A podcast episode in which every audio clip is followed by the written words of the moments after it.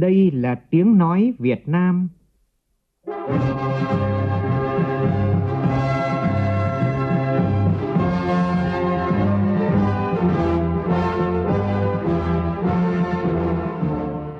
Việt Nam. Là tiếng nói Việt Nam phát thanh từ Hà Nội, thủ đô nước Cộng hòa xã hội chủ nghĩa Việt Nam.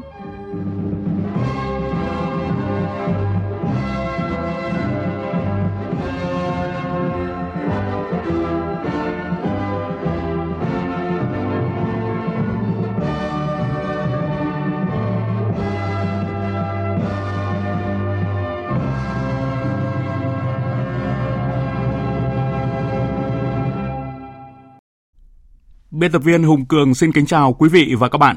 Mời quý vị và các bạn nghe chương trình Thời sự chiều của Đài Tiếng nói Việt Nam. Chương trình có những nội dung chính sau đây.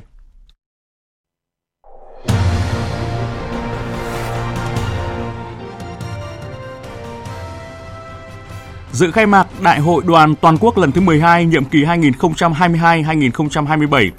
Tổng Bí thư Nguyễn Phú Trọng yêu cầu làm tốt hơn nữa công tác thanh vận, xây dựng đoàn thanh niên là đội hậu bị vững chắc, tin cậy của Đảng. Chủ tịch nước Nguyễn Xuân Phúc dự hội nghị tổng kết mười năm thực hiện nghị quyết Trung ương tám khóa mười một của Quân ủy Trung ương.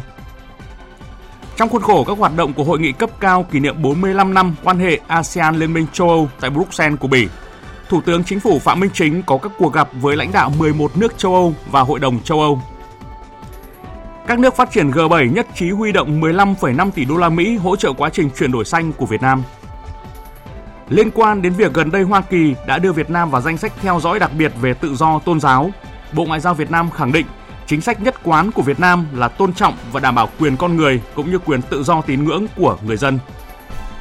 Trong phần tin quốc tế, Liên minh châu Âu họp thượng đỉnh bàn trọng tâm về cuộc khủng hoảng năng lượng, cuộc xung đột Nga-Ukraine và mối quan hệ giữa Liên minh châu Âu và Mỹ. Nhiều nhân viên y tế tại bệnh viện ở Bắc Kinh, Trung Quốc bị mắc covid mười chín do số bệnh nhân sốt tăng đột biến. Dự kiến trong khoảng một tháng tới, nguồn lực y tế của Trung Quốc sẽ bị thách thức.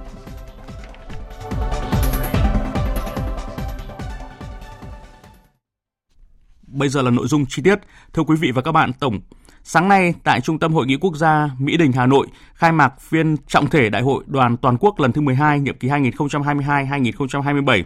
Tổng Bí thư Nguyễn Phú Trọng dự và phát biểu chỉ đạo tại đại hội. Cùng dự sự kiện ngày hôm nay có nguyên Tổng Bí thư Nông Đức Mạnh, Chủ tịch nước Nguyễn Xuân Phúc, nguyên Thủ tướng Nguyễn Tấn Dũng, Chủ tịch Quốc hội Vương Đình Huệ, các nguyên Chủ tịch Quốc hội Nguyễn Văn An, Nguyễn Sinh Hùng, Thường trực Ban Bí thư Võ Văn Thưởng, cùng các ủy viên Bộ Chính trị, Bí thư Trung ương Đảng, ủy viên Trung ương Đảng, các đồng chí lãnh đạo và nguyên lãnh đạo Đảng, Nhà nước, Mặt trận Tổ quốc Việt Nam, lãnh đạo các ban, bộ, ngành, đoàn thể ở Trung ương và các địa phương,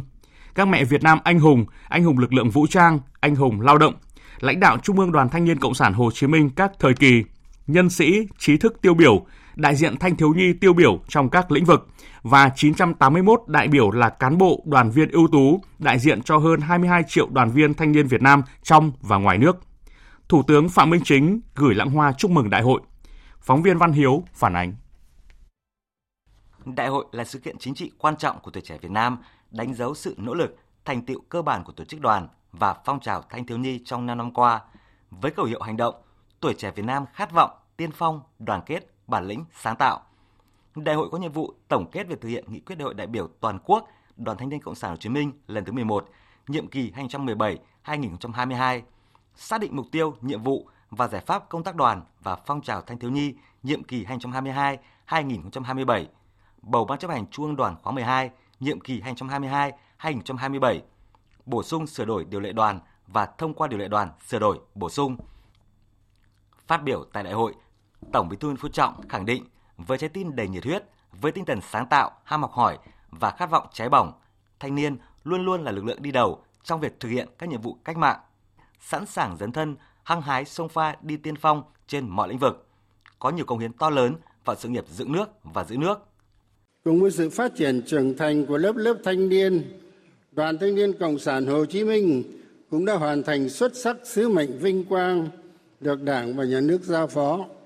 thực sự trở thành một tổ chức cách mạng của những người cộng sản trẻ tuổi, đội dự bị tin cậy của Đảng, là lực lượng xung kích của cách mạng, là trường học xã hội chủ nghĩa của thanh niên, đại diện chăm lo bảo vệ quyền và lợi ích hợp pháp chính đáng của tuổi trẻ.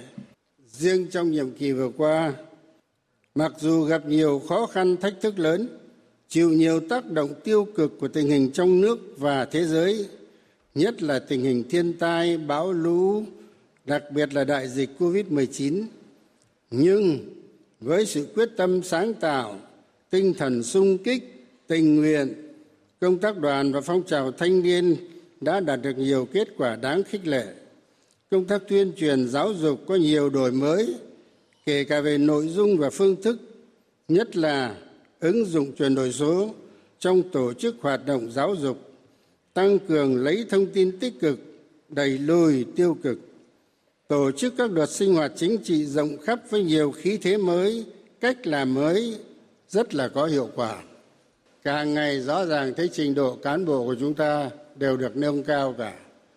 Vì thế hệ trẻ bây giờ được đào tạo rất sớm và đã trải qua cả một quá trình học tập trong nhà trường, trên thực tiễn và làm rất bài bản. Cho nên trình độ cán bộ bây giờ phải nói so với trước là khác rất nhiều. Đây rõ ràng là đội hậu bị tin cậy của Đảng, của nhân dân. Bày tỏ đồng tình với những nhận định rất thẳng thắn, trách nhiệm mà trong dự thảo các văn kiện đại hội đã chỉ ra đối với những vấn đề còn hạn chế trong công tác đoàn và phong trào thanh thiếu niên nhiệm kỳ qua, Tổng Bí thư Nguyễn Phú Trọng lưu ý Đoàn Thanh niên Cộng sản Hồ Chí Minh mặc dù đã có nhiều cố gắng trong đổi mới nội dung, phương thức hoạt động nhưng vẫn chưa bắt kịp yêu cầu của thực tiễn tình hình thanh niên,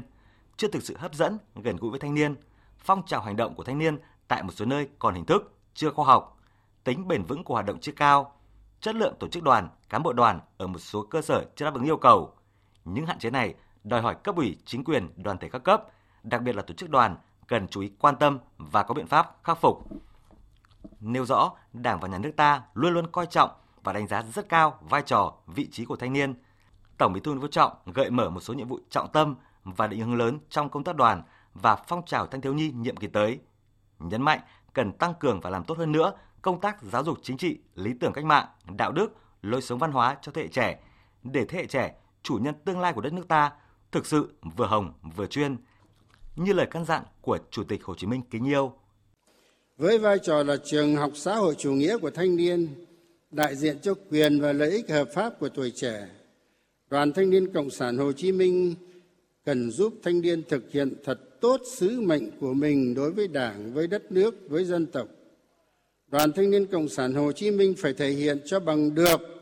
và làm thật tốt hơn nữa công tác giáo dục cho thế hệ trẻ về lý tưởng cách mạng, về đạo đức, lối sống văn hóa, nâng cao lòng yêu nước, niềm tự hào dân tộc, đặc biệt là nuôi dưỡng hoài bão, khát vọng xây dựng đất nước và nhận thức rõ sứ mệnh lịch sử và trách nhiệm của mình trong sự nghiệp xây dựng và bảo vệ Tổ quốc. Tổng Bí thư Nguyễn Phú Trọng đề nghị các cấp bộ đoàn đổi mới và nâng cao hơn nữa chất lượng, hiệu quả nội dung, phương thức hoạt động của Đoàn Thanh niên Cộng sản Hồ Chí Minh và các tổ chức thanh thiếu niên Việt Nam, coi đây là nền tảng cốt lõi để nâng cao chất lượng hoạt động của đoàn, đáp ứng yêu cầu của tình hình mới, góp phần xây dựng Đảng và hệ thống chính trị, tăng cường khối đại đoàn kết toàn dân và bảo vệ chế độ xã hội chủ nghĩa. Trong đó lấy nhu cầu, nguyện vọng chính đáng, hợp pháp, thiết thân của thanh niên làm trọng tâm. Thanh niên phải tiên phong trong việc trau dồi đạo đức cách mạng với tinh thần khiêm tốn, giản dị, cầu tiến bộ, dưỡng tâm trong, rèn trí sáng, xây hoài bão lớn, phải có khát vọng vươn lên để cống hiến và coi đó là lẽ sống của mình. Đề nghị thanh niên phải tiên phong trong học tập rèn luyện để có trình độ chuyên môn cao, có năng lực thực tiễn giỏi, là những người đi đầu tích cực nhất trong hội nhập sâu rộng với thế giới.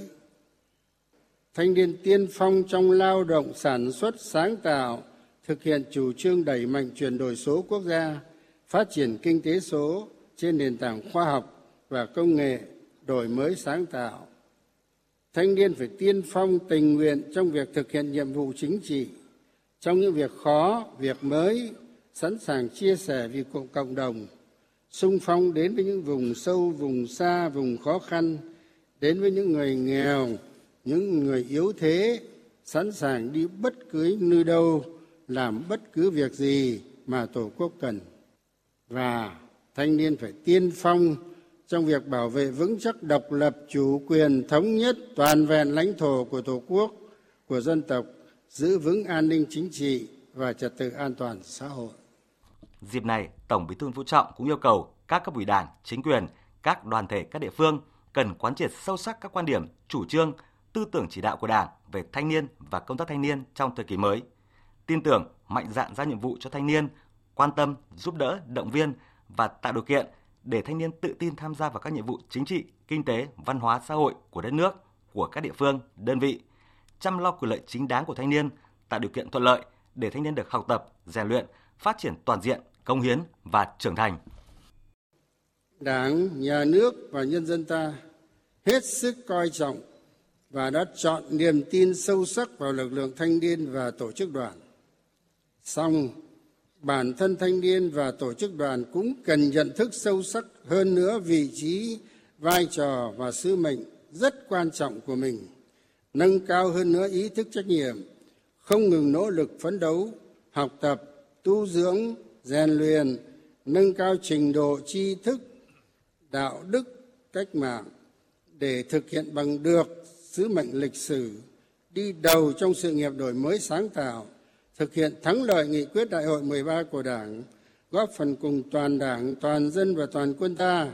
giữ vững các thành quả của cách mạng, thực hiện bằng được mục tiêu cao cả là xây dựng Tổ quốc ta ngày càng hùng cường, đất nước ta ngày càng giàu mạnh, nhân dân ta ngày càng hạnh phúc, dân tộc ta ngày càng vẻ vang, ngẩng cao đầu, sánh vai với các cường quốc Nam châu trên thế giới.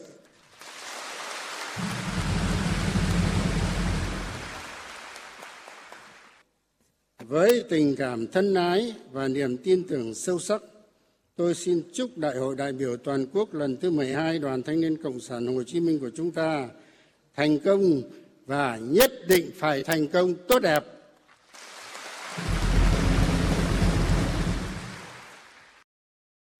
Thưa quý vị và các bạn, về dự Đại hội đại biểu toàn quốc Đoàn Thanh niên Cộng sản Hồ Chí Minh lần thứ mười hai, mỗi đại biểu đoàn viên thanh niên Việt Nam tiêu biểu là một câu chuyện thể hiện sự quyết tâm, đem sức trẻ, tinh thần năng động, sáng tạo, khát vọng cống hiến và lan tỏa từ các đoàn viên thanh niên ở cơ quan, đơn vị và địa phương. Trong không gian trang trọng của đại hội, các đoàn viên thanh niên tiêu biểu được tham quan những gian hàng với nhiều sản phẩm sáng tạo của thế hệ trẻ, triển lãm với chủ đề Khát vọng cống hiến, lẽ sống thanh niên được giao lưu, chia sẻ với những tấm gương cán bộ đoàn thanh niên tiêu biểu trên cả nước, thể hiện sự khát khao đem sức trẻ góp phần phát triển đất nước. Ghi nhận của phóng viên Kim Thanh và Phương Thoa. Là đại biểu thanh niên tỉnh Thanh Hóa, mới hai mươi lăm tuổi nhưng Dương Ngọc Trường đã là tổng giám đốc công ty cổ phần bê năm, chuyên sản xuất các sản phẩm tinh dầu thiên nhiên, tạo việc làm cho từ ba mươi đến bốn mươi lao động địa phương. Mỗi năm anh trích mười lăm phần trăm lợi nhuận cho các hoạt động từ thiện ở địa phương. Tôi cũng mong muốn là làm một cái sản phẩm mà nó thật sự là tốt cho sức khỏe con người và bảo vệ môi trường. Ngoài ra nó thật sự là một sản phẩm để lại dấu ấn không chỉ ở Việt Nam mà nó có thể là chiếm lĩnh được thị trường quốc tế, thì tôi thấy thị phần của nó cũng rất là rộng và khá là nhiều. Và cũng là một mong muốn nữa là cũng muốn là nâng cao cái giá trị từ nông nghiệp, làm sao mà bà con không phải giải quyết cái bài toán là được mùa thì mất giá, giúp cho kinh tế của đất nước mình bền vững hơn. Còn chị Nguyễn Thị Minh Hằng, bí thư đoàn thị trấn Nham Biển, tỉnh Bắc Giang, với vai trò là cán bộ đoàn đã triển khai các chương trình thúc đẩy thanh niên phát huy được tinh thần sáng tạo, lập thân lập nghiệp. Chúng tôi có thành lập câu lạc bộ các bạn mới bước đầu khởi nghiệp và lập nghiệp. Trong đó thì chúng tôi có có những cái buổi họp mặt chia sẻ những cái kinh nghiệm khi khởi nghiệp, có những cái khó khăn gì, có những vướng mắc gì, huy động vốn từ nguồn nào, lấy nhân lực từ đâu, làm sao để cái mô hình của mình có thể hoạt động hiệu quả nhất có thể. Tôi cũng đã chia sẻ với các bạn về cái kinh nghiệm khởi nghiệp của mình, về những bước đầu tìm hiểu về cái mô hình mà mình muốn kinh doanh, muốn khởi nghiệp, và những cái nguồn vốn huy động từ đâu, về cả những phương thức mà mình quảng bá cho cái mô hình kinh doanh của mình ạ. Với khát vọng đóng góp trong lĩnh vực khoa học công nghệ cho nước nhà, thời gian qua, Thượng sĩ Phạm Văn Long, đoàn viên Học viện Kỹ thuật Quân sự đã luôn học hỏi từ nhiều hình thức để trau dồi kiến thức, kinh nghiệm trong nước và quốc tế, đồng thời tham gia các cuộc thi ý tưởng sáng tạo dành cho thanh niên, từ đó nhận được những góp ý hoàn thiện ý tưởng của mình. Đến với đại hội, Thượng sĩ Phạm Văn Long cho biết: Thế thì để mà phát triển hơn nữa mảng là nghiên cứu học kết hợp giữa quân đội, các lực lượng an ninh cùng bên ngoài thì là cần phải đẩy mạnh giao lưu giữa các sinh viên trẻ có tiềm năng trong quân đội và ngoài quân đội. Để chẳng hạn như có những cái mô hình hợp tác giữa các sinh viên trong các trường để tạo ra một cái đột phá nào đó, hoặc là các bạn trong lĩnh vực quân sự có những cái ý tưởng mới có thể kết hợp với những các bạn bên ngoài để tạo ra những cái đột phá mới, như thế là sẽ là giúp ích rất nhiều trong cái lĩnh vực phát triển khoa học kỹ thuật và công nghệ hiện nay. Trước những thay đổi nhanh chóng của thời đại cách mạng công nghiệp bốn chấm không, chị Nguyễn Thị Quỳnh Trang, Bí thư Quận đoàn Hoàng Mai, thành phố Hà Nội cho rằng trong cái giai đoạn hiện nay thì các bạn thanh niên, thế hệ trẻ rất là giỏi và rất là tự tin. Để đoàn thực sự có thể đồng hành được cùng với cả các bạn thì những cán bộ đoàn cũng phải bắt kịp được với cái xu thế này, là phải tiếp cận những cái mới và thay đổi những cái mới. Cùng với đó là vận động những bạn trẻ đó tham gia vào tổ chức đoàn và tham gia vào những cái chức danh chủ chốt của đoàn. Chính nhiệt huyết, cái tự tin, cái giỏi giang các bạn cũng lan tỏa đến chúng tôi và thôi thúc chúng tôi cũng phải thay đổi và bắt kịp với các bạn để chương trình của đoàn có thể đồng hành được với cùng các bạn trong cái giai đoạn hiện nay, đặc biệt là liên quan đến trình độ ngoại ngữ, liên quan đến trình độ tiếp cận khoa học công nghệ để có thể dẫn dắt và bắt kịp được các bạn trẻ. Chương trình thời sự chiều nay tiếp tục với những thông tin quan trọng khác. Chiều nay tại Hà Nội, Quân ủy Trung ương tổ chức hội nghị tổng kết mười năm thực hiện nghị quyết Trung ương tám khóa mười một về chiến lược bảo vệ Tổ quốc trong tình hình mới.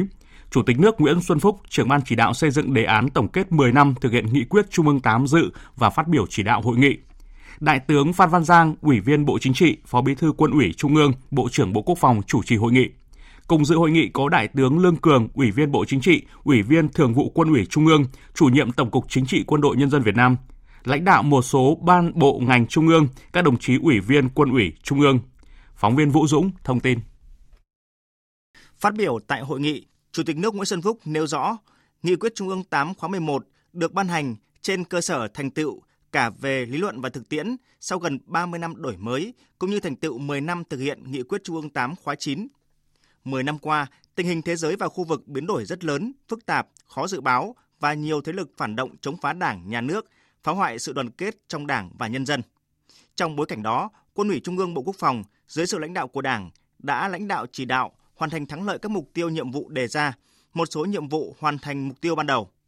Nêu bối cảnh mới hiện nay có nhiều thuận lợi và thách thức đan xen, đặt ra nhiều thách thức khó khăn trong nhiệm vụ củng cố quốc phòng, bảo vệ Tổ quốc, Chủ tịch nước Nguyễn Xuân Phúc yêu cầu Quân ủy Trung ương Bộ Quốc phòng tiếp tục giữ vững và tăng cường sự lãnh đạo tuyệt đối, trực tiếp về mọi mặt của Đảng đối với quân đội, tập trung xây dựng Đảng bộ trong sạch vững mạnh tiêu biểu, xây dựng quân đội nhân dân cách mạng chính quy tinh nhuệ từng bước hiện đại, một số quân chủng, binh chủng, lực lượng tiến thẳng lên hiện đại. Cần tăng cường xây dựng Đảng bộ vững mạnh về chính trị, tư tưởng, đạo đức, tổ chức và cán bộ, phát huy sức mạnh đại đoàn kết toàn dân tộc, dân chủ xã hội chủ nghĩa, quyền làm chủ của nhân dân.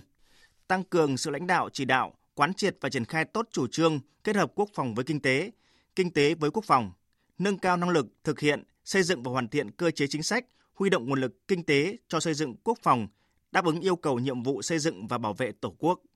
Bên cạnh đó, cần thực hiện tốt chức năng nghiên cứu, tham mưu chiến lược về quân sự quốc phòng, xây dựng nền quốc phòng toàn dân, thế trận quốc phòng toàn dân gắn với thế trận an ninh nhân dân, xây dựng quân đội nhân dân. Quân ủy Trung ương Bộ Quốc phòng là cần tiếp tục thực hiện có hiệu quả các nghị quyết, chiến lược, đề án đã được ban hành, nhận thức đầy đủ những ưu thế, khó khăn, thách thức trong thời gian tới, làm tốt công tác đấu tranh phản bác quan điểm sai trái thù địch, nâng cao năng lực dự báo, tham mưu chiến lược, kịp thời tham mưu với Đảng, Nhà nước có chủ trương, đối sách xử lý thắng lợi các tình huống, không để bị động bất ngờ trong mọi tình huống, tham gia phòng chống khắc phục hậu quả thiên tai, thảm họa dịch bệnh, sự cố môi trường, tìm kiếm cứu hộ cứu nạn. Cùng với đó là tiếp tục thực hiện nghị quyết số không năm của Bộ Chính trị về tổ chức Quân đội Nhân dân Việt Nam giai đoạn hai nghìn không trăm hai mươi mốt đến hai nghìn không trăm ba mươi và những năm tiếp theo,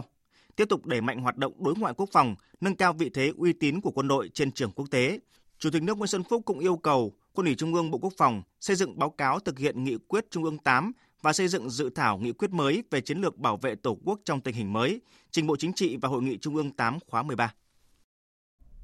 Trong khuôn khổ các hoạt động của hội nghị cấp cao kỷ niệm bốn mươi lăm năm quan hệ ASEAN Liên minh châu Âu, tối qua giờ địa phương tại Bruxelles của Bỉ, Thủ tướng Chính phủ Phạm Minh Chính đã có các cuộc gặp với lãnh đạo các nước và đối tác, gồm có Đức, Italia, Bồ Đào Nha, Séc, Ba Lan, Hy Lạp, Croatia, Litva, Hà Lan, Luxembourg, Ủy ban châu Âu, Hội đồng châu Âu. Phóng viên Vũ Khuyên thông tin. Tại cuộc gặp với Tổng thống Romania Klaus Iohannis, Thủ tướng Phạm Minh Chính đề nghị hai bên nghiên cứu tận dụng linh hoạt các hình thức vận tải hàng không, đường sắt, đường biển để tối ưu hóa chi phí và thời gian vận chuyển các mặt hàng xuất khẩu thế mạnh như thủy sản, nông sản của Việt Nam, cũng như thực phẩm, đồ gia dụng, đồ gỗ của Romania, đồng thời tiếp tục thúc đẩy hợp tác giáo dục và các lĩnh vực khác. Tổng thống Romania ủng hộ các ý kiến của Thủ tướng Phạm Minh Chính, khẳng định Romania rất coi trọng quan hệ với Việt Nam, mong muốn hai nước tăng cường phối hợp để cùng nhau vượt qua những thách thức chung cả trong hiện tại và tương lai. Nhân dịp này, Thủ tướng Phạm Minh Chính đã chuyển lời mời của lãnh đạo cấp cao Việt Nam mời Tổng thống Klaus Iohannis thăm Việt Nam vào năm hai không hai ba. Tổng thống Klaus Iohannis vui vẻ nhận lời và trân trọng mời Thủ tướng Phạm Minh Chính thăm lại Romania, nơi Thủ tướng đã từng có khoảng thời gian học tập và công tác. Thủ tướng Phạm Minh Chính cảm ơn Tổng thống Klaus Iohannis và vui vẻ nhận lời. Tại cuộc gặp với Thủ tướng Đức Olaf Scholz, hai bên cũng nhất trí duy trì ủng hộ, phối hợp với nhau trong các vấn đề khu vực và quốc tế, đóng góp tích cực vào hòa bình, ổn định, thịnh vượng tại hai khu vực và trên thế giới. Tại cuộc gặp với Thủ tướng Italia Giorgia Meloni, Thủ tướng Phạm Minh Chính đề nghị hai bên tranh thủ những cơ hội hợp tác từ Hiệp định Thương mại Tự do Việt Nam-e u E V F T A, phấn đấu đưa kim ngạch thương mại hai chiều đạt mức bảy tỷ đô la Mỹ trong hai đến ba năm tới, đề nghị Italia sớm phê chuẩn Hiệp định Bảo hộ Đầu tư Việt Nam-e u E V I P A, ủng hộ để e u sớm gỡ bỏ thẻ vàng đối với xuất khẩu thủy sản của Việt Nam, tạo điều kiện để thủy sản Việt Nam tiếp cận thị trường e u và Italia. Thủ tướng Giorgia Meloni hoàn toàn nhất trí với các ý kiến của Thủ tướng Phạm Minh Chính. Nhân dịp này, Thủ tướng Phạm Minh Chính đã trân trọng mời Thủ tướng Italia Giorgia Meloni thăm Việt Nam. Thủ tướng Giorgia Meloni cảm ơn và vui vẻ nhận lời. Tại cuộc gặp gỡ với Thủ tướng Phạm Minh Chính, Thủ tướng Bồ Đào Nha Antonio Costa cam kết Bồ Đào Nha sẽ hỗ trợ tối đa để e u gỡ bỏ thẻ vàng đối với thủy sản Việt Nam, khẳng định chính phủ Bồ Đào Nha ủng hộ và mong muốn Hiệp định E V I P A được phê chuẩn trong năm hai không hai ba, bày tỏ sẵn sàng tạo điều kiện để hoa quả theo mùa và thủy sản của Việt Nam có mặt nhiều hơn ở thị trường e u và Bồ Đào Nha. Thủ tướng Antonio Costa đề nghị hai bên tăng cường hợp tác trong phát triển cơ sở hạ tầng, năng lượng tái tạo, tài chính điện tử, triển khai các dự án đầu tư xanh tại Việt Nam. Hai bên cũng nhất trí đẩy mạnh các hoạt động giao lưu văn hóa, du lịch, giáo dục đào tạo, hợp tác khoa học, quốc phòng trong thời gian tới, góp phần tăng cường sự hiểu biết lẫn nhau và đưa quan hệ hữu nghị truyền thống Việt Nam-Bồ Đào Nha đi vào chiều sâu, thiết thực. Tại cuộc gặp với Thủ tướng Séc Petr Fiala, Thủ tướng Phạm Minh Chính đề nghị Séc tạo thuận lợi cho hàng dệt may, da giày, nông sản, hải sản, hoa quả nhiệt đới của Việt Nam, tiếp tục đẩy mạnh hợp tác giáo dục với Việt Nam, trong đó có việc cấp thêm học bổng cho du học sinh Việt Nam sang Séc học tập, ủng hộ e u sớm gỡ thẻ vàng đối với thủy sản Việt Nam. Thủ tướng Phạm Minh Chính cũng cảm ơn chính quyền Séc đã tạo điều kiện cho cộng đồng người Việt Nam trở thành một dân tộc thiểu số và ổn định cuộc sống, kinh doanh làm ăn lâu dài tại Séc. Thủ tướng Petr Fiala ủng hộ các ý kiến của Thủ tướng Phạm Minh Chính, đề nghị hai nước tiếp tục làm sâu sắc hơn quan hệ song phương, triển khai hiệu quả E V F T A, sớm ký kết bản ghi nhớ về hợp tác sản xuất ô tô, trong đó có ô tô điện, mong muốn sớm thiết lập đường bay thẳng giữa hai nước để tăng cường giao lưu nhân dân, thúc đẩy du lịch. Nhân dịp này, Thủ tướng Phạm Minh Chính đã trân trọng mời Thủ tướng Séc Petr Fiala thăm Việt Nam. Thủ tướng Petr Fiala đã vui vẻ nhận lời. Thời gian cụ thể của chuyến thăm sẽ được thu xếp qua đường ngoại giao. Tại cuộc gặp với Thủ tướng Ba Lan Mateusz Morawiecki, Thủ tướng Phạm Minh Chính đề nghị hai bên tập trung đẩy mạnh hợp tác thương mại, tận dụng hiệu quả Hiệp định E V F T A, phấn đấu đưa kim ngạch thương mại hai chiều đạt ba tỷ đô la Mỹ trong hai đến ba năm tới, đề nghị phía Ba Lan tạo thuận lợi cho thủy sản, hải sản, hoa quả nhiệt đới theo mùa của Việt Nam như vải, nhãn, thanh long, xem xét sớm phê duyệt E V I P A nhằm hiện thực hóa các lợi ích mà hiệp định có thể mang lại, ủng hộ để e u sớm gỡ thẻ vàng đối với thủy sản Việt Nam. Thủ tướng Mateusz Morawiecki nhất trí với những ý kiến của Thủ tướng Phạm Minh Chính, khẳng định quan hệ chính trị và hợp tác kinh tế thương mại giữa hai nước đang phát triển rất mạnh, nhấn mạnh đây là điều rất có ý nghĩa trong bối cảnh tình hình thế giới, khu vực diễn biến phức tạp như hiện nay, mong muốn thúc đẩy hợp tác hai nước trong các lĩnh vực thương mại, y dược, đóng tàu, quốc phòng, chế tạo máy. Thủ tướng Mateusz Morawiecki khẳng định Ba Lan luôn mong muốn được chào đón thêm nhiều người Việt Nam đến học tập và sinh sống ở Ba Lan. Tại cuộc gặp với Thủ tướng Hy Lạp Kyriakos Mitsotakis, Thủ tướng Phạm Minh Chính đề nghị hai bên tận dụng hiệu quả E V F T A, đề nghị phía Hy Lạp tạo điều kiện cho các mặt hàng nông sản Việt Nam, trong đó có cà phê, hoa quả theo mùa như thanh long, chôm chôm, vú sữa, vải, nhãn, vân vân tiếp cận thị trường Hy Lạp, cũng như đào tạo hỗ trợ nguồn nhân lực cho Việt Nam trong lĩnh vực chế biến thực phẩm và nuôi trồng thủy sản, hợp tác nghiên cứu phát triển nông nghiệp bền vững và chế biến thực phẩm an toàn để đáp ứng những yêu cầu chất lượng tại thị trường châu Âu.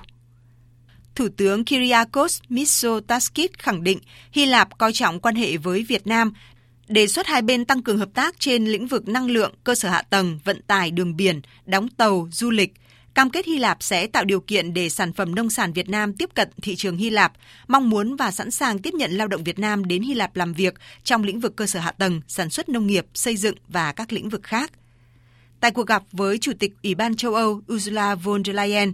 Thủ tướng Phạm Minh Chính khẳng định Việt Nam luôn coi trọng quan hệ với E U, thể hiện qua việc Việt Nam là quốc gia ASEAN đầu tiên có tất cả các khuôn khổ hợp tác với E U về chính trị, kinh tế, quốc phòng, an ninh. Thủ tướng đề nghị hai bên tiếp tục phối hợp chặt chẽ nhằm thực thi hiệu quả E V F T A, đề nghị E U hỗ trợ Việt Nam trong phát triển kinh tế biển, tạo điều kiện cho các mặt hàng xuất khẩu của Việt Nam như nông thủy sản, sớm gỡ bỏ thẻ vàng đối với hàng thủy sản Việt Nam, hỗ trợ Việt Nam thực hiện chuyển đổi cơ cấu kinh tế, phát triển bền vững. Thủ tướng cũng đề nghị Ủy ban châu Âu thúc đẩy các thành viên E U phê chuẩn Hiệp định Bảo hộ Đầu tư E V I P A, mở ra những cơ hội đầu tư mới cho doanh nghiệp hai bên. Bà Ursula von der Leyen khẳng định E U ủng hộ mạnh mẽ Việt Nam trong phát triển kinh tế bền vững, bảo tồn đa dạng sinh học biển, sẵn sàng hỗ trợ Việt Nam phát triển nông nghiệp bền vững và hợp tác cùng Việt Nam trong đảm bảo an ninh lương thực trong khu vực và trên thế giới. Tại cuộc gặp với Thủ tướng Croatia Andrej Plenković, hai nhà lãnh đạo nhất trí đẩy mạnh hơn nữa hợp tác kinh tế, phục vụ phục hồi và phát triển bền vững kinh tế xã hội sau đại dịch covid mười chín, tiếp tục triển khai hiệu quả các cơ chế đối thoại và hợp tác, thúc đẩy triển khai các dự án trong các lĩnh vực tiềm năng, nhất là hàng hải, vận tải, công nghiệp nhẹ, năng lượng sạch. Hai bên cũng nhất trí duy trì và tăng cường phối hợp trong các vấn đề khu vực và quốc tế cùng quan tâm, cùng thúc đẩy quan hệ ASEAN-E U phát triển bền vững. Tại cuộc gặp của Thủ tướng Phạm Minh Chính với Tổng thống Litva Gitanas Nausėda vào đúng dịp kỷ niệm ba mươi năm thiết lập quan hệ ngoại giao giữa Việt Nam và Litva, Tổng thống Litva đồng tình với các ý tưởng đề xuất của Thủ tướng Phạm Minh Chính, đề nghị hai nước sớm ký kết hiệp định tránh đánh thuế hai lần, mong muốn và sẵn sàng hợp tác với Việt Nam trên lĩnh vực phát triển chính phủ điện tử, an ninh mạng, xây dựng chuỗi cung ứng nguyên vật liệu thô, phục vụ chế tạo sắt thép, thực phẩm. Tổng thống Litva bày tỏ mong muốn sớm thăm Việt Nam cùng đoàn doanh nghiệp để thúc đẩy quan hệ kinh tế, thương mại, đầu tư giữa hai nước. Tại các cuộc gặp với Thủ tướng Hà Lan Mark Rutte và Thủ tướng Luxembourg Xavier Bettel, các nhà lãnh đạo nhất trí sẽ giao các cơ quan hữu quan phối hợp chặt chẽ, triển khai các cam kết và biện pháp đã được các bên thống nhất trong chuyến thăm, từ đó đưa quan hệ Việt Nam-Hà Lan và Việt Nam-Luxembourg ngày càng đi vào chiều sâu, hiệu quả và thực chất trên tất cả các lĩnh vực. Tại cuộc gặp với Chủ tịch Hội đồng châu Âu Charles Michel, hai bên nhất trí cùng nỗ lực đưa quan hệ Việt Nam-E U vượt qua đại dịch một cách vững chắc và bước vào thập kỷ phát triển mới với những chuyển đổi mạnh mẽ theo hướng xanh hơn, sạch hơn, bền vững hơn. Cùng ngày tại Bruxelles, Vương quốc Bỉ, Thủ tướng Chính phủ Phạm Minh Chính đã cùng lãnh đạo ASEAN và Liên minh châu Âu dự hội nghị cấp cao kỷ niệm bốn mươi lăm năm quan hệ ASEAN-Liên minh châu Âu. Đây là lần đầu tiên lãnh đạo ASEAN gặp gỡ với đầy đủ lãnh đạo các nước thành viên E U. Hai bên khẳng định tầm quan trọng của mối quan hệ giữa hai tổ chức khu vực hàng đầu thế giới, những đối tác hội nhập của nhau. Qua bốn mươi lăm năm, quan hệ ASEAN-E U phát triển tích cực, đạt nhiều thành quả. Năm hai không hai mốt, ASEAN là đối tác thương mại ngoài châu Âu lớn thứ ba của E U, trong khi E U là đối tác thương mại lớn thứ ba của ASEAN với tổng giá trị thương mại hai chiều đạt hai trăm sáu mươi tám phẩy chín tỷ đô la Mỹ. Đồng thời E U là nhà đầu tư trực tiếp nước ngoài lớn thứ hai của ASEAN với tổng số vốn đạt hai mươi sáu phẩy năm tỷ đô la Mỹ. Thủ tướng Chính phủ Phạm Minh Chính đề cao ý nghĩa đặc biệt của hội nghị cấp cao kỷ niệm lần này, đánh dấu bốn mươi lăm năm quan hệ giữa hai tổ chức khu vực thành công trên thế giới. Thủ tướng khẳng định những thành quả hợp tác đã tạo nền tảng và đang tiếp thêm xung lực phát triển quan hệ. Thủ tướng nhấn mạnh hai bên cần kiên trì với mục tiêu đổi mới tư duy, hành động kiên quyết, thúc đẩy quan hệ đối tác chiến lược phát triển cân bằng, bình đẳng, hài hòa lợi ích, chia sẻ rủi ro.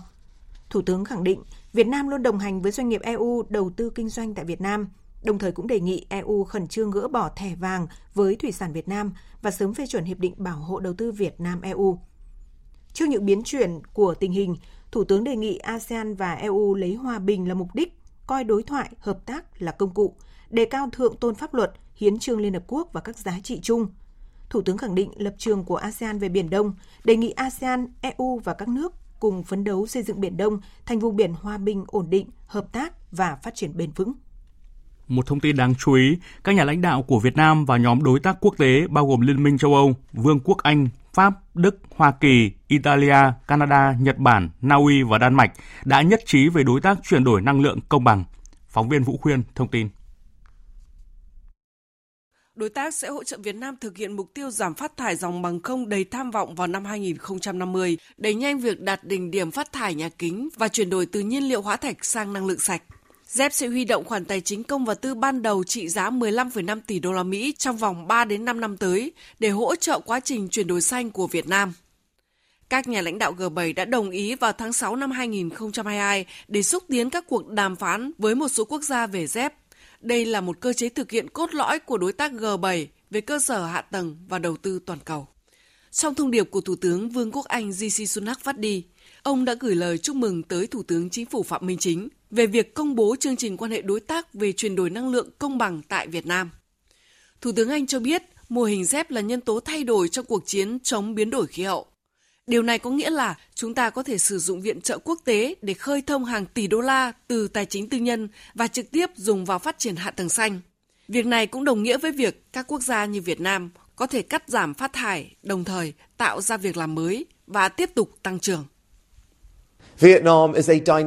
là một nền kinh tế mới nổi năng động ở trung tâm Đông Nam Á. Vì vậy, vai trò của Việt Nam có yếu tố quyết định khi nhận ra tầm quan trọng và cơ hội chuyển dịch hướng đến phát thải dòng bằng không vào năm hai nghìn không trăm năm mươi. Việt Nam trở thành quốc gia tiên phong mở đường cho các quốc gia khác học hỏi theo. Chương trình quan hệ đối tác mà chúng ta công bố hôm nay sẽ đẩy nhanh nỗ lực của chính phủ Việt Nam. Đây chắc chắn là cột mốc quan trọng trong việc vận hành các dòng tài chính.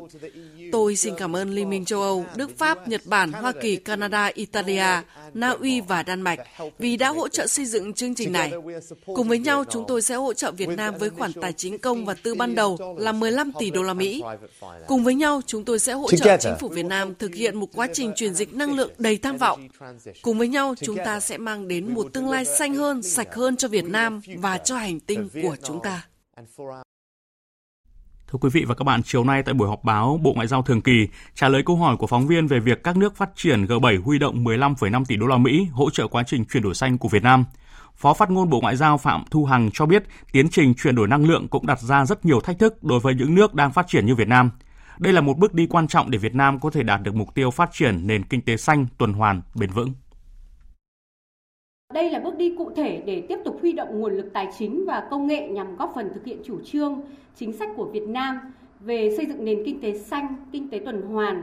thân thiện với môi trường và hỗ trợ Việt Nam thực hiện cam kết đạt phát thải dòng bằng không vào năm hai nghìn không trăm năm mươi với sự hỗ trợ của quốc tế. Đồng thời, việc thông qua tuyên bố chính trị cũng khẳng định cam kết mạnh mẽ, nhất quán và nỗ lực rất lớn của Việt Nam trong ứng phó với biến đổi khí hậu, thể hiện trách nhiệm của Việt Nam chung tay giải quyết một trong những thách thức toàn cầu lớn nhất hiện nay. Cũng tại buổi họp báo liên quan đến việc gần đây Hoa Kỳ đã đưa Việt Nam vào danh sách theo dõi đặc biệt về tự do tôn giáo, Phó Phát ngôn Phạm Thu Hằng khẳng định. Chính sách nhất quán của Việt Nam là tôn trọng và bảo đảm quyền con người cũng như quyền tự do tín ngưỡng tôn giáo của người dân. Và điều này đã được quy định rõ trong Hiến pháp năm hai nghìn không trăm mười ba, hệ thống pháp luật của Việt Nam và được bảo đảm tôn trọng trên thực tế. Thời gian qua, Việt Nam đã không ngừng nỗ lực hoàn thiện hệ thống pháp luật, chính sách về tín ngưỡng tôn giáo và những nỗ lực và thành tựu của Việt Nam về bảo đảm quyền con người, bảo đảm quyền tự do tín ngưỡng tôn giáo cho người dân đã được cộng đồng quốc tế thừa nhận rộng rãi. Và việc Hoa Kỳ đưa Việt Nam vào danh sách cần theo dõi đặc biệt về tự do tôn giáo là dựa trên những đánh giá thiếu khách quan cũng như những thông tin không chính xác về tình hình tự do tôn giáo tín ngưỡng tại Việt Nam. Chương trình Thời sự chiều nay tiếp tục với những nội dung khác. Thưa quý vị, sáng nay tại Hà Nội, Ủy ban Quản lý vốn nhà nước tại doanh nghiệp tổ chức hội nghị tổng kết công tác của Ủy ban Quản lý vốn nhà nước tại doanh nghiệp và tập đoàn tổng công ty trực thuộc năm hai nghìn không trăm hai mươi hai và phương hướng nhiệm vụ năm tới dưới sự chủ trì của Chủ tịch Ủy ban Nguyễn Hoàng Anh. Phóng viên Hà Nho thông tin. Theo báo cáo của Ủy ban Quản lý vốn nhà nước tại doanh nghiệp, đa số các tập đoàn tổng công ty đã hoàn thành các nhiệm vụ mục tiêu, tổng hợp kết quả thực hiện các chỉ tiêu kế hoạch giao cho công ty mẹ của mười chín tập đoàn tổng công ty đã đạt được với tổng doanh thu ước đạt hơn 1 triệu một trăm hai mươi ba nghìn tỷ đồng, bằng một trăm mười bốn phần trăm kế hoạch và một trăm ba mươi ba phần trăm so với năm hai nghìn không trăm hai mươi mốt. Tổng lợi nhuận trước thuế của mười tám tập đoàn tổng công ty ước đạt hơn ba mươi chín nghìn tỷ đồng, bằng một trăm bảy mươi ba phần trăm kế hoạch và bằng một trăm mười bảy phần trăm so với năm hai nghìn không trăm hai mươi mốt. Một số tập đoàn tổng công ty đã có nhiều nỗ lực, đạt nhiều kết quả tích cực như pê vê en, Petrolimex, Vinachem, tê ca vê, vê e xê. Ông Nguyễn Hoàng Anh, Chủ tịch Ủy ban Quản lý vốn nhà nước tại doanh nghiệp cho biết sẽ tập trung vào các giải pháp để thể hiện rõ vai trò nòng cốt, vai trò của doanh nghiệp nhà nước do Ủy ban quản lý.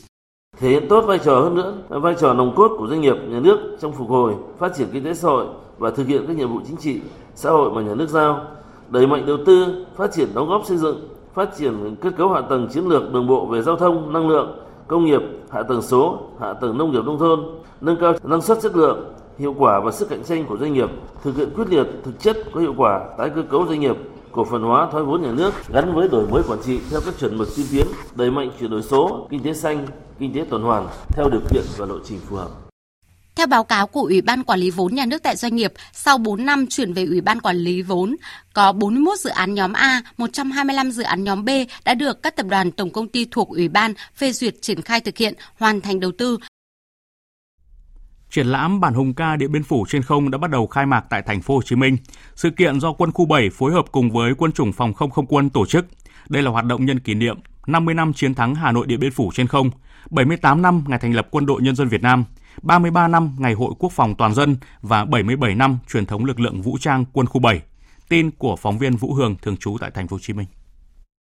Với hai trăm hình ảnh, tài liệu, hiện vật, triển lãm chia thành ba phần trưng bày, gồm đường lối lãnh đạo đúng đắn của Đảng và Chủ tịch Hồ Chí Minh, đoàn kết quân và dân đánh thắng pháo đài B năm mươi hai và vang mãi bản hùng ca Điện Biên Phủ trên không, khẳng định vị trí, tầm vóc vĩ đại và giá trị to lớn của chiến thắng Hà Nội Điện Biên Phủ trên không và cuộc kháng chiến chống Mỹ xâm lược. Triển lãm giúp người xem thấy được nghệ thuật quân sự Việt Nam dưới sự lãnh đạo sáng suốt của Đảng Cộng sản Việt Nam và Chủ tịch Hồ Chí Minh. Tham quan triển lãm, binh nhất Lê Quốc Toàn thuộc tiểu đoàn căn cứ sân bay Tân Sơn Nhất chia sẻ. Qua triển lãm, em vận dụng được những bài học kinh nghiệm lịch sử vào thực tiễn trong quá trình huấn luyện sẵn sàng chiến đấu và hoàn thành xuất sắc các nhiệm vụ được giao. Sau lễ khai mạc tại Sư đoàn ba trăm bảy mươi Quân chủng Phòng không Không quân, ban tổ chức sẽ tổ chức triển lãm lưu động tại các đơn vị lực lượng vũ trang Quân khu bảy và các trường học trên địa bàn thành phố Hồ Chí Minh. Ủy ban Nhân dân thành phố Hồ Chí Minh vừa có văn bản gửi Bộ Văn hóa, Thể thao và Du lịch xin phép tổ chức bắn pháo hoa nhân dịp Tết Dương lịch hai nghìn không trăm hai mươi ba. Thời gian bắn pháo hoa từ không giờ đến không giờ mười lăm phút ngày mùng một tháng một của năm mới hai nghìn không trăm hai mươi ba, kinh phí thực hiện từ nguồn xã hội hóa. Trước đó năm hai nghìn không trăm hai mươi hai, do ảnh hưởng của dịch bệnh, thành phố Hồ Chí Minh đã không bắn pháo hoa cả dịp Tết Dương lịch và Tết Nguyên đán. Tại Đà Nẵng hiện nay, nhiều đơn vị doanh nghiệp, hộ kinh doanh tại các chợ trên địa bàn thành phố Đà Nẵng đã chuẩn bị nguồn hàng đáp ứng nhu cầu mua sắm Tết của người dân. Tổng trị giá hàng hóa dự trữ là khoảng hai nghìn ba trăm tỷ đồng, tăng từ hai mươi phần trăm đến ba mươi phần trăm so với năm ngoái. Nhóm hàng được mua dự trữ phục vụ Tết chủ yếu là gạo nếp, thực phẩm tươi sống, thịt gia súc gia cầm, thủy hải sản, bánh mứt, hạt dưa. Sở Công Thương thành phố Đà Nẵng phối hợp với các đơn vị tổ chức các điểm bán thịt heo bình ổn trong dịp Tết. Hiện nay, siêu thị Co.opmart Đà Nẵng đã trưng bày hàng ngàn mặt hàng để người tiêu dùng lựa chọn. Ông Phan Thống, giám đốc siêu thị Co.opmart Đà Nẵng cho biết, đơn vị đã chuẩn bị hơn bốn nghìn năm trăm tấn hàng hóa, tổng trị giá hơn chín mươi lăm tỷ đồng, tổ chức nhiều chương trình giảm giá khuyến mại đặc biệt dành cho khách hàng mua sắm Tết. Siêu thị Co.opmart dự kiến cái lượng hàng phục vụ khách hàng mua sắm trong dịp Tết tăng khoảng mười phần trăm so với cùng kỳ năm ngoái. Tết Quý Mão hai không hai ba thì gần với Tết Dương lịch là động lực kích thích sức mua ngay đầu tháng mười hai. Vì vậy, hệ thống Co.opmart đã triển khai sớm các cái chương trình khuyến mãi phục vụ Tết với hàng loạt các cái chương trình giúp cho người tiêu dùng mua sắm sớm với cái lượng hàng đảm bảo đầy đủ, đáp ứng cái nhu cầu mua sắm của người dân ở trong dịp Tết phong phú hơn rất nhiều. Sau một năm tạm dừng vì dịch bệnh covid mười chín, Ngày hội du lịch Đêm Hoa Đăng Ninh Kiều Cần Thơ lần thứ năm năm hai nghìn không trăm hai mươi hai sẽ được tổ chức trở lại từ ngày mùng năm đến ngày mùng bảy tháng một của năm hai nghìn không trăm hai mươi ba. Phóng viên Hồng Phương, thường trú Đồng bằng sông Cửu Long, thông tin. Ngày hội gồm mười lăm hoạt động văn hóa, nghệ thuật, thể dục, thể thao, quảng bá du lịch như thả đèn hoa đăng tại Hồ Sáng Thổi, âm nhạc đường phố, gian hàng quảng bá xúc tiến du lịch, gian hàng bánh ẩm thực dân gian, gian hàng trưng bày sản phẩm ô cốp, gian hàng ẩm thực sáng tạo Cần Thơ Creative. trưng bày triển lãm ảnh Sức sống mới Cần Thơ, triển lãm nghệ thuật ánh sáng nét đẹp Tây Đô, hoạt náo trò chơi dân gian, biểu diễn đờn ca tài tử, hò vè, hát ru, chương trình vũ hội đường phố. Đặc biệt, lần này điểm nhấn của ngày hội là hội thi hoa đăng với số lượng dự kiến một trăm hoa đăng mô hình và lễ hội khinh khí cầu lần đầu tiên được tổ chức với hai khinh khí cầu bay treo, bốn khinh khí cầu mô hình. Ông Nguyễn Ngọc Ánh, Phó Chủ tịch Thường trực Ủy ban Nhân dân quận Ninh Kiều, thành phố Cần Thơ cho biết. Quận Ninh Kiều sau một năm thực hiện cái giãn cách xã hội đó, thì cái mục đích tổ chức đêm hoa đăng Ninh Kiều năm nay đó, cái chính là nhằm phục vụ cho cái đời sống tinh thần người dân. Tổ chức cái lễ hội hoạt động kinh khí cầu thì cái này thì ngoài cái tạo cái không gian, cái hình ảnh để mà cái nét mới trong cái phục vụ cho du khách đến thưởng lãm, ngoài cái thưởng lãm về hoa đăng thì sẽ được tham quan về các, và thậm chí là có thể là sử dụng các dịch vụ của cái kinh khí cầu. Ngày hội du lịch Đêm Hoa Đăng Ninh Kiều Cần Thơ là hoạt động thường niên. Năm hai không hai không, ngày hội đã thu hút gần chín mươi tám nghìn lượt khách đến cư trú. Thưa quý vị và các bạn, trong những năm gần đây, Bộ đội Biên phòng tỉnh Đắk Lắk đã triển khai nhiều công trình, hoạt động giúp dân hiệu quả và ý nghĩa. Một trong số đó là việc các chiến sĩ quân hàm xanh triển khai làm các công trình điện đường, thắp sáng cho các buôn làng, giúp bà con đi lại, sinh hoạt vào mỗi buổi tối thuận lợi và an toàn hơn. Không chỉ giúp cho bộ mặt nông thôn biên giới khởi sắc, những công trình ấy còn giúp tình đoàn kết quân dân ngày càng thắm thiết, việc quản lý, bảo vệ biên giới ngày càng hiệu quả hơn. Phóng viên Đài Tiếng Nói Việt Nam tại Tây Nguyên có bài đề cập. Những ngày cuối năm, bà con thôn Triềng và thôn Đường Nhạp, xã biên giới Ea Lốp, huyện Ea Súp, tỉnh Đắk Lắk rất phấn khởi khi cứ đến mười tám giờ, công trình điện đường mới được bộ đội biên phòng lắp đặt làm sáng bừng cả thôn. Ông Lang Văn Tuyển, bí thư chi bộ thôn Triềng cho biết, có được cái ánh sáng ở cái, cái trục đường thì nó cũng giảm đi cái vấn đề là thứ nhất là tai nạn giao thông. Nói chung là con đường này thì cái thời gian thi công nó cũng lâu rồi, cho nên là bây giờ thì nó cũng đã xuống cấp rất là nhiều. Cho nên là bây giờ thì có được cái công trình thắp sáng này thì nó cũng đỡ đi cái đi lại, nó thuận tiện hơn. Thứ hai nữa là cái vấn đề an ninh trật tự sẽ tốt hơn. Thì cho nên là cái công trình này nó cũng rất là ý nghĩa và bà con nhân dân cũng rất là mong mong chờ. Thiếu tá Vũ Văn Dương, chính trị viên phó đồn biên phòng E Hà Leo cho biết, công trình thắp sáng vùng biên ở thôn Triềng và thôn Đường Nhạp là công trình thứ tư do đồn biên phòng E Hà Leo chủ trì triển khai trên địa bàn xã Ea Lốp. Trong thời gian tới, đơn vị tiếp tục thực hiện theo sự chỉ đạo của Đảng ủy, Bộ Chỉ huy Biên phòng tỉnh và cũng sẽ phối hợp với các ban ngành đoàn thể rồi địa phương, cũng như là để kêu gọi vận động các tổ chức rồi mạnh thường quân đưa về làm sao càng nhiều càng tốt các công trình thắp sáng vùng biên. Tại vì hệ thống đường giao thông trên địa bàn là ngày càng xuống cấp, vì vậy là để đảm bảo an ninh an toàn, góp phần đảm bảo an ninh trật tự trên địa bàn thì chúng tôi sẽ phối hợp để, để xây dựng cái công trình thắp sáng vùng biên này. Đồng hành cùng với bộ đội biên phòng Đắk Lắk trong triển khai các công trình thắp sáng vùng biên thời gian qua, có rất nhiều tổ chức, cá nhân và các nhóm thiện nguyện. Chị Bùi Thị Nữ, đại diện của nhóm thiện nguyện en đê giê từ thành phố Hồ Chí Minh cho biết, mình thấy bộ đội biên phòng thì rất là dễ thương và luôn luôn đồng hành với người dân, và người dân biên giới thì ở đây người ta cũng rất là khó khăn, người ta sống ở đây ở những cái vùng khó khăn và người ta không được may mắn như mình ở trên thành phố, nên là mình chọn vùng biên giới để giúp cho bà con đỡ được phần nào khó khăn và chọn được bộ đội biên phòng tại vì các anh rất là nhiệt tình uh, giúp đỡ cho bà con. Ngoài cái chương trình thắp sáng ra sẽ có nhiều chương trình khác thì mình sẽ sắp xếp thời gian mình khảo sát tiếp. Qua ba năm triển khai chương trình thắp sáng vùng biên, đến nay, Bộ đội Biên phòng tỉnh Đắk Lắk đã thực hiện được hơn mười công trình điện đường cho các thôn buôn ở bốn xã biên giới của hai huyện Ea Súp và Buôn Đôn với tổng số tiền hàng trăm triệu đồng. Chương trình đang có sự lan tỏa mạnh mẽ. Cùng với công trình của các chiến sĩ quân hàm xanh thì nhiều tổ chức, cá nhân cũng đã và đang góp phần đưa các công trình điện đường đến với các thôn buôn. Những công trình thắp sáng vùng biên của Bộ đội Biên phòng đang mang đến niềm vui cho bà con trên biên giới Đắk Lắk. Không chỉ giúp cho bộ mặt nông thôn trên biên giới khởi sắc, những công trình ấy còn giúp tình đoàn kết quân dân ngày càng thắm thiết, việc quản lý, bảo vệ biên giới càng hiệu quả hơn. Thời sự vê o vê, nhanh, tin cậy, hấp dẫn. Chuyển sang phần tin quốc tế, khoản cam kết đầu tư mười tỷ euro vào Hiệp hội các quốc gia Đông Nam Á ASEAN được lãnh đạo Liên minh châu Âu và e u công bố tại Thượng đỉnh e u ASEAN được tổ chức lần đầu tiên tại Bruxelles của Bỉ để kỷ niệm bốn mươi lăm năm quan hệ đối thoại giữa hai khối. Tin của phóng viên Quang Dũng, thường trú Đài Tiếng nói Việt Nam tại Pháp, theo dõi khu vực Tây Âu. Khoản tiền đầu tư mười tỷ euro mà Liên minh châu Âu cam kết với Hiệp hội các quốc gia Đông Nam Á ASEAN là một phần trong sáng kiến cổng kết nối toàn cầu trị giá hơn ba trăm tỷ euro mà Liên minh châu Âu công bố vào cuối năm hai không hai mốt. Phát biểu tại Thượng đỉnh Liên minh châu Âu ASEAN ngày mười bốn tháng mười hai tại Bruxelles, Chủ tịch Ủy ban châu Âu bà Ursula von der Leyen cho biết, khoản đầu tư mười tỷ euro này sẽ được phía châu Âu giải ngân từ nay đến năm hai không hai bảy và sẽ ưu tiên cho các dự án về năng lượng tái tạo và nông nghiệp bền vững tại các quốc gia Đông Nam Á. Bên cạnh khoản đầu tư cam kết mười tỷ euro, tại Thượng đỉnh Liên minh châu Âu ASEAN, phía châu Âu cũng đã ký các thỏa thuận đối tác và hợp tác với Thái Lan và Malaysia nhằm gia tăng hơn nữa quan hệ giữa Liên minh châu Âu với các quốc gia Đông Nam Á, hướng tới mục tiêu xa hơn là hoàn tất các thỏa thuận thương mại tự do với các nền kinh tế lớn trong ASEAN. Chủ tịch Ủy ban châu Âu bà Ursula von der Leyen ca ngợi mối quan hệ giữa Liên minh châu Âu và Hiệp hội các quốc gia Đông Nam Á ASEAN chưa khi nào lại gắn kết và có giá trị như hiện nay. Chúng ta có thể cách xa nhau hàng ngàn dặm, nhưng cũng có vô vàn các giá trị kết nối chúng ta với nhau. Ngày nay, mối quan hệ đối tác chiến lược giữa hai khối ngày càng có ý nghĩa hơn. Bởi lẽ, mặc dù chúng ta thực sự ở hai đầu của thế giới, nhưng vận mệnh của Liên minh châu Âu và ASEAN đang gắn kết với nhau hơn bao giờ hết. Ngày hôm nay, Liên minh châu Âu họp thượng đỉnh tại Bruxelles của Bỉ để bàn trọng tâm về cuộc khủng hoảng năng lượng, cuộc xung đột Nga-Ukraine và mối quan hệ giữa Liên minh châu Âu và Mỹ. Theo Chủ tịch Hội đồng châu Âu Charles Michel, lãnh đạo các nước sẽ thảo luận về các ưu tiên để đảm bảo an ninh nguồn cung và giảm giá thành cho người dân và doanh nghiệp.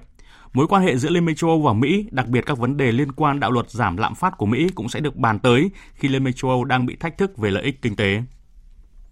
Trong một động thái mạnh mẽ nhằm kiểm soát giá năng lượng, chiều nay Quốc hội Australia vừa bỏ phiếu thông qua việc áp giá trần cho khí ga và than đá để giảm bớt áp lực cho người dân. Phóng viên Việt Nga thường trú tại Australia thông tin. Trong phiên họp được triệu tập ngoài kế hoạch ngày hôm nay, cả hai viện tại Quốc hội Australia là Hạ viện và Thượng viện đã thông qua điều luật cho phép áp giá trần đối với khí ga và than đá khai thác ở nước này nhằm làm giảm áp lực cho người dân. Theo đó, giá của khí ga sẽ không được vượt quá mười hai đô la Australia cho một gigajoule, còn than đá khai thác tại bang New South Wales và Queensland, hai vựa than của nước này, sẽ không được quá một trăm hai mươi lăm đô la Australia cho một tấn. Bên cạnh đó, luật này cũng cho biết chính quyền Australia sẽ chi ba tỷ đô la Australia để hỗ trợ các gia đình chi trả các hóa đơn điện. Thủ tướng Australia Anthony Albanese cho biết, để đối mặt với cuộc khủng hoảng, để đảm bảo người dân Australia vẫn có việc làm và hỗ trợ các gia đình, đồng thời nhìn vào mục tiêu trung hạn mà ở đó chúng ta vẫn đảm bảo được tương lai của ngành năng lượng. Đây là điều mà chúng ta đang làm để đảm bảo rằng nguồn năng lượng tái tạo rẻ nhất, sạch nhất có thể đóng góp vào lưới điện. Các nhà quan sát cho rằng, cho dù các biện pháp này được áp dụng, thì khí ga và giá điện tại Australia sẽ vẫn tăng và có thể tăng tới bốn mươi bảy phần trăm trong hai năm tới. Trong khi khoản hỗ trợ tài chính trị giá khoảng hai trăm ba mươi đô la Australia cho một hộ gia đình sẽ khó có thể đến sớm hơn tháng tư năm tới, thì các hộ gia đình sẽ vẫn phải đối mặt với áp lực không nhỏ. Thượng viện Mỹ vừa thông qua dự luật cấm các nhân viên liên bang tải xuống hoặc sử dụng ứng dụng truyền thông xã hội TikTok trên các thiết bị của chính phủ vì lý do an ninh quốc gia. Động thái mới nhất của Mỹ tiếp tục khiến cạnh tranh công nghệ giữa Mỹ và Trung Quốc trở nên gay gắt hơn. Tổng hợp của biên tập viên Hạnh Phúc. Phát biểu trước Thượng viện, Thượng nghị sĩ Marco Rubio nói, đây sẽ là điều luật đặc biệt, một hành động có ý nghĩa để bảo vệ người dùng khỏi mối đe dọa từ TikTok. Đây không phải là các video sáng tạo, đây là về một ứng dụng đang thu thập dữ liệu của hàng triệu trẻ em và người lớn ở Mỹ mỗi ngày. Chúng tôi biết nó được sử dụng để thao túng nguồn cấp dữ liệu và ảnh hưởng đến các cuộc bầu cử.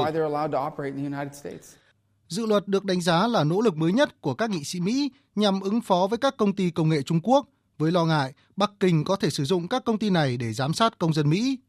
Trước đó, nhiều cơ quan liên quan bao gồm Bộ Quốc phòng, Bộ An ninh Nội địa và Bộ Ngoại giao cùng nhiều bang ở Mỹ đã cấm TikTok trên các thiết bị của chính phủ. Trong một động thái đáp trả, Bộ Thương mại Trung Quốc cũng đã kiện Mỹ lên Tổ chức Thương mại Thế giới phản đối các biện pháp kiểm soát xuất khẩu chip của Mỹ. Còn về phía TikTok, công ty này cho rằng việc một số thành viên Quốc hội Mỹ thúc đẩy lệnh cấm với công ty này xuất phát từ động cơ chính trị. Động thái này không có lợi cho an ninh quốc gia của Mỹ.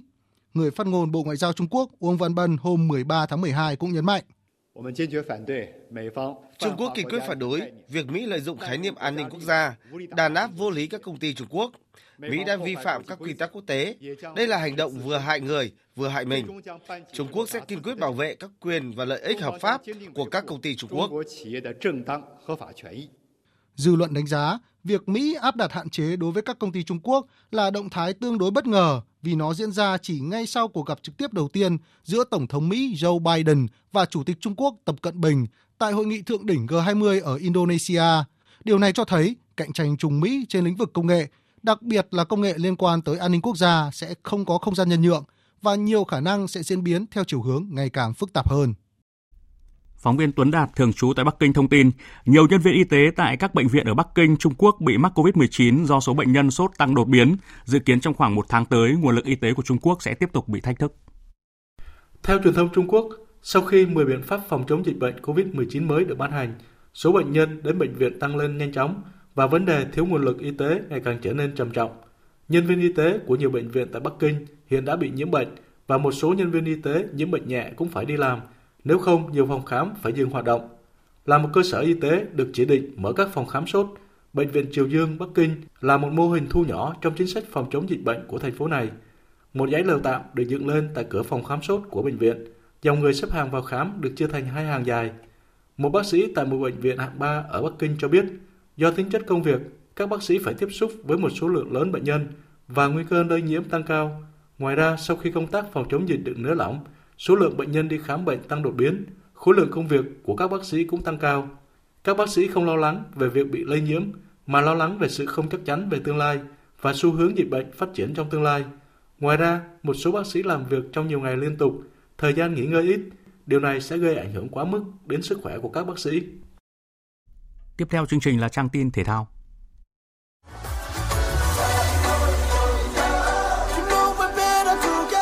Nhật ký World Cup hai không hai hai.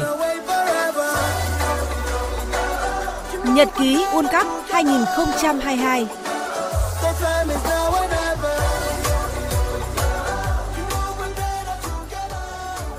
Thưa quý vị và các bạn, vào lúc hai mươi hai giờ Chủ nhật tuần này, đội tuyển Pháp và Argentina sẽ bước vào trận chung kết World Cup hai không hai hai. Đây cũng sẽ là cuộc đấu giữa Kylian Mbappé và Lionel Messi để giành danh hiệu vua phá lưới World Cup năm nay. Hiện tại, cả Mbappé và Messi đều đã có năm bàn thắng từ đầu giải. Messi đang hơn Mbappé một pha kiến tạo. Trong trường hợp hai cầu thủ bằng bàn thắng và cả kiến tạo, số phút thi đấu sẽ được xét đến. Messi cũng lại có lợi thế hơn Mbappé khi anh đã đá năm trăm bảy mươi mốt phút cho Argentina, trong khi Mbappé dự bị trận gặp Tunisia và chưa trận nào của Pháp vào hiệp phụ. Trước trận chung kết đúng một ngày, Maroc sẽ gặp Croatia trong trận tranh hạng ba. Trước đó ở vòng bảng, hai đội hòa nhau với tỷ số không không. Tuy nhiên ở lần tái đấu, Maroc dự kiến sẽ có nhiều thay đổi trong đội hình. Huấn luyện viên Regragui cho biết. Trận đấu với Croatia sẽ là một thử thách về mặt tinh thần. Chúng tôi có nhiều cầu thủ bị chấn thương và đang ở chặng đường cuối cùng. Chúng tôi muốn giành chiến thắng, nhưng tôi cũng muốn cho phép những cầu thủ chưa thi đấu được ra sân.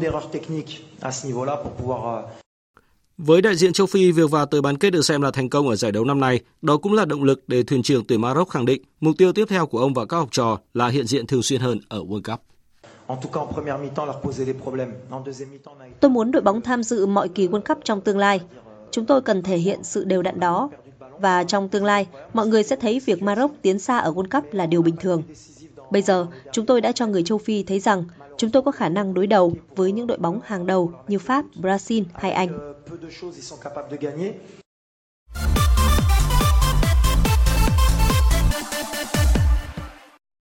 Tuyển Việt Nam đã giành chiến thắng ở trận giao hữu cuối cùng trước thềm a ép ép Cup khi vượt qua Philippines với tỷ số một không vào chiều qua trên sân Hàng Đẫy Hà Nội. Sau một mùa giải hết sức thành công trong màu áo câu lạc bộ khi góp công lớn giúp Hà Nội ép xê đoạt cú đúp danh hiệu vô địch quốc gia và cúp quốc gia, đồng thời được bình chọn là cầu thủ xuất sắc nhất V-League hai không hai hai. Văn Quyết bày tỏ quyết tâm sẽ sát cánh cùng các đồng đội trên hành trình chinh phục danh hiệu a ép ép Cup. Với tôi thì tôi sẽ tận hiến tất cả những nỗ lực của mình. À, mọi người đều thấy là một giải đấu với lịch thi đấu rất là dày đặc, ba ngày một trận. Tôi sẽ cố gắng giữ sức khỏe và tập luyện thật tốt, sẽ tận dụng những phút giây, cố gắng duy trì được cái phong độ, góp phần tốt nhất cho đội tuyển quốc gia. Còn việc đá hay là không được đá, tôi nghĩ đấy là cái yêu cầu chiến thuật của ban luyện. Chuẩn bị cho mùa giải V-League hai không hai ba, câu lạc bộ Hải Phòng đã hội quân trở lại để tập luyện hướng tới những mục tiêu mới. Nhiệm vụ của huấn luyện viên trưởng Chu Đình Nghiêm trong thời gian tới là lựa chọn ra những cầu thủ tốt nhất, phù hợp với triết lý huấn luyện và sơ đồ chiến thuật của mình, nhằm giúp Hải Phòng có được lực lượng tốt nhất trước khi bước vào mùa giải mới. Dự báo thời tiết. Khu vực Bắc Bộ đêm không mưa, sáng sớm có nơi có sương mù, ngày nắng, gió nhẹ, trời rét, vùng núi cao có nơi có rét đậm, rét hại, nhiệt độ từ mười một đến hai mươi ba độ, vùng núi có nơi thấp dưới mười độ. Khu vực từ Thanh Hóa đến Thừa Thiên Huế đêm có mưa vài nơi, sáng sớm có nơi có sương mù và sương mù nhẹ rải rác, ngày nắng, gió Bắc đến Tây Bắc cấp hai, cấp ba, trời rét, nhiệt độ từ mười bốn đến hai mươi tư độ. Khu vực từ Đà Nẵng đến Bình Thuận đêm có mưa vài nơi, ngày nắng, gió Đông Bắc cấp hai, cấp ba, phía Bắc trời lạnh, nhiệt độ từ hai mươi đến hai mươi tám độ, phía Nam có nơi hai mươi tư đến ba mươi mốt độ. Tây Nguyên chiều tối và đêm có mưa rào vài nơi, ngày nắng, gió Đông Bắc đến Đông cấp hai, cấp ba, nhiệt độ từ mười sáu đến hai mươi chín độ. Khu vực Nam Bộ có mây, chiều tối và đêm có mưa rào vài nơi, ngày nắng, gió Đông Bắc đến Đông cấp hai, cấp ba, nhiệt độ từ hai mươi hai đến ba mươi hai độ. Khu vực Hà Nội đêm không mưa, sáng sớm có sương mù và sương mù nhẹ rải rác, ngày nắng, gió Đông Bắc cấp hai, cấp ba, trời rét, nhiệt độ từ mười hai đến hai mươi ba độ. Dự báo thời tiết biển, vịnh Bắc Bộ không mưa, tầm nhìn xa trên mười ki lô mét, gió Đông Bắc cấp bốn, cấp năm. Từ chiều tối mai, gió mạnh dần lên cấp sáu, giật cấp tám, biển động mạnh. Vùng biển từ Quảng Trị đến Quảng Ngãi, vùng biển từ Bình Định đến Ninh Thuận và vùng biển từ Bình Thuận đến Cà Mau, từ chiều có mưa rào rải rác và có nơi có dông. Trong mưa dông có khả năng xảy ra lốc xoáy và gió giật mạnh. Tầm nhìn xa trên mười ki lô mét, giảm xuống từ bốn đến mười ki lô mét trong mưa. Gió Đông Bắc cấp năm, có lúc cấp sáu, giật cấp bảy, cấp tám, biển động. Khu vực Bắc Biển Đông và khu vực quần đảo Hoàng Sa thuộc thành phố Đà Nẵng có mưa rào và dông vài nơi, tầm nhìn xa trên mười ki lô mét, gió Đông Bắc cấp sáu, có lúc cấp bảy, giật cấp tám, cấp chín, biển động mạnh. Khu vực giữa Biển Đông, khu vực Nam Biển Đông và khu vực quần đảo Trường Sa thuộc tỉnh Khánh Hòa có mưa rào và dông vài nơi, tầm nhìn xa trên mười ki lô mét, gió Đông Bắc cấp bốn, cấp năm. Riêng phía Tây cấp năm, có lúc cấp sáu, giật cấp bảy, cấp tám, biển động. Vùng biển từ Cà Mau đến Kiên Giang và Vịnh Thái Lan có mưa rào và dông vài nơi, tầm nhìn xa trên mười ki lô mét, gió Đông Bắc đến Đông cấp bốn. Những thông tin thời tiết vừa rồi đã kết thúc chương trình Thời sự chiều nay của Đài Tiếng nói Việt Nam. Chương trình do các biên tập viên Hùng Cường, Lan Anh, Hằng Nga thực hiện với sự tham gia của phát thanh viên Quỳnh Anh, kỹ thuật viên Thu Phương, chịu trách nhiệm nội dung Nguyễn Thị Tuyết Mai.